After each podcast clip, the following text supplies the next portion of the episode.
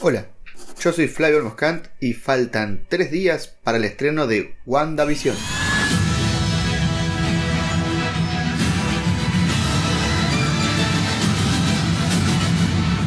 Patreon.com barra Marvel Podcast.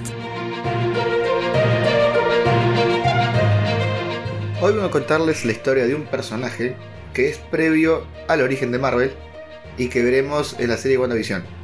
Ustedes se preguntarán, ¿cómo previo al origen de Marvel? Sí, les voy a contar la historia del agente Jimmy Woo.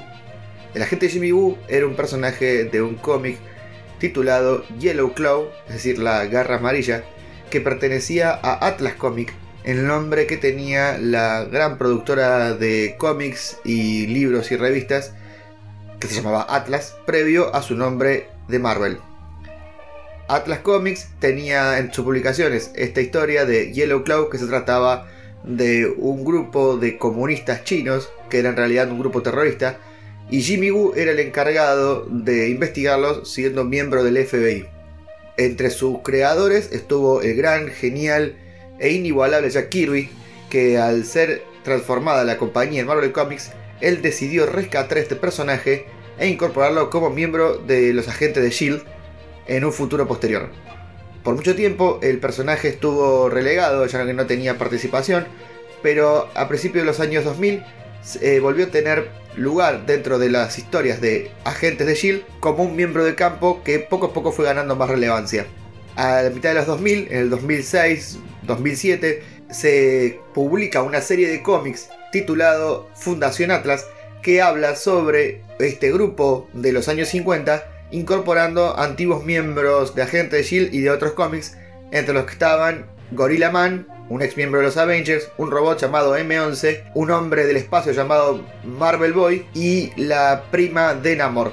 Obviamente su líder era Jimmy Woo, aunque siempre estuvo la duda si se trataba del verdadero Jimmy Woo o de un LMD, Living Mobile Decoy, estos robots que vimos que pueden simular la vida, que muchas veces utilizó Nick Fury en los cómics y también lo vimos en la serie Agent of Shield.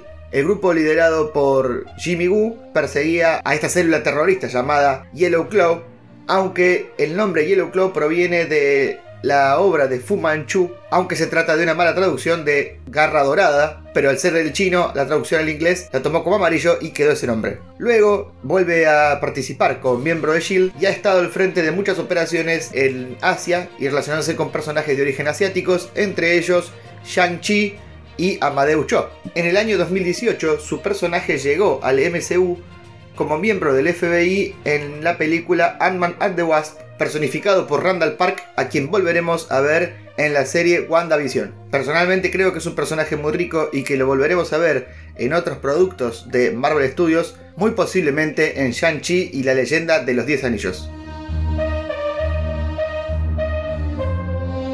Bueno amigos, esto ha sido todo de este Daily Marvel. Quedan 3 días para el estreno, no damos más de la ansiedad, queremos que ya llegue el viernes 15